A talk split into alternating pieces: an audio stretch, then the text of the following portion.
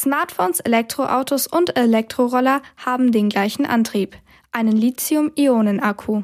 Lithium ist ein Metall, das sehr viel Energie speichern kann. Ionen sind elektrisch geladene Teilchen. Was genau passiert, wenn ein Lithium-Ionen-Akku einen E-Roller antreibt, weiß Professor Dr. Thomas Fessler von der Technischen Universität München. Lithium-Ionen-Akku, der kann also eine Spannung aufbauen und dann ist es genauso, wie wenn ein Elektromotor an einer Steckdose angetrieben wird. Die Energie aus diesem Lithium-Ionen-Akku treibt dann einen Motor an und dieser Motor treibt wiederum das Rad vom Roller an. Der Roller wird also durch seinen Elektromotor angetrieben. Trotzdem muss er erst angeschoben werden. Warum das so ist, kann Professor Dr. Thomas Fessler erklären.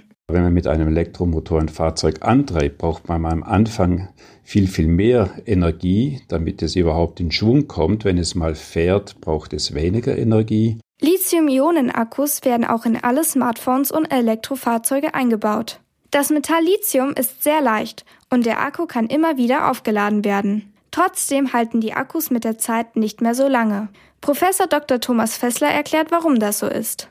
Man kann sich das vielleicht so vorstellen, wie wenn man einen Vorratsbehälter hätte, den man immer wieder auffüllt, aber bei der Gelegenheit verschüttet man immer ein klein wenig und am Schluss wird dieser Behälter immer weniger voll. Und so kann man sich das auch vorstellen, dass die Menge, mit der man den Akku aufladen kann, man nennt das Kapazität, dass die dann immer etwas kleiner wird im Laufe der Zeit. Auch wenn es kalt ist, entladen sich die Lithium-Ionen-Akkus schneller.